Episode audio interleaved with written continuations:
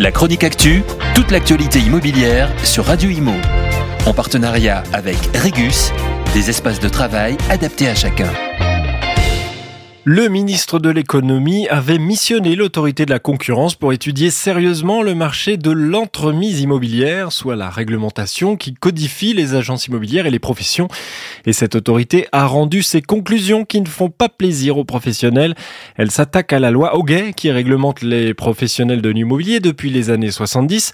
Extrait, cette loi constitue un frein à une offre de services innovants ou à une baisse des taux de commission qui sont en moyenne de 5,60 118% en 2022, bien au-dessus de la moyenne de l'Union européenne, environ de 4%.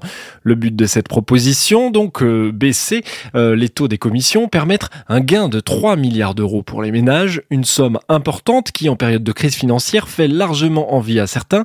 Elle permettrait ainsi de redonner du pouvoir d'achat sans toucher aux finances publiques. Autre piste que soulignent nos confrères du Figaro Immobilier, la suppression de l'obligation d'avoir un bac plus 3 juridique, économique ou commercial pour obtenir la carte professionnelle. Sans surprise, les professionnels sont vent debout contre cette nouvelle idée qui affaiblit encore un marché de l'immobilier déjà bien en difficulté. Le président du réseau Guy parle d'un dénigrement des pouvoirs publics à l'encontre de la profession d'agent immobilier qui s'expliquerait selon lui par une parfaite méconnaissance de l'intermédiation en immobilier. Fin de citation. La loi Hoguet va-t-elle donc connaître des modifications pour clarifier, uniformiser et rendre plus lisible les textes et s'adapter à l'époque, c'est ce qu'elle souhaite. Et si les débats vont plus loin, comment l'autorité de la concurrence pourrait accompagner les professionnels? Bercy et son ministre de l'économie vont-ils suivre? Pour le moment, les services bottent en touche en parlant d'une analyse à affiner dans les prochains mois. Réponse donc dans les semaines qui viennent, dans les mois à venir.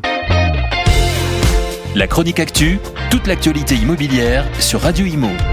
En partenariat avec Regus, des espaces de travail adaptés à chacun.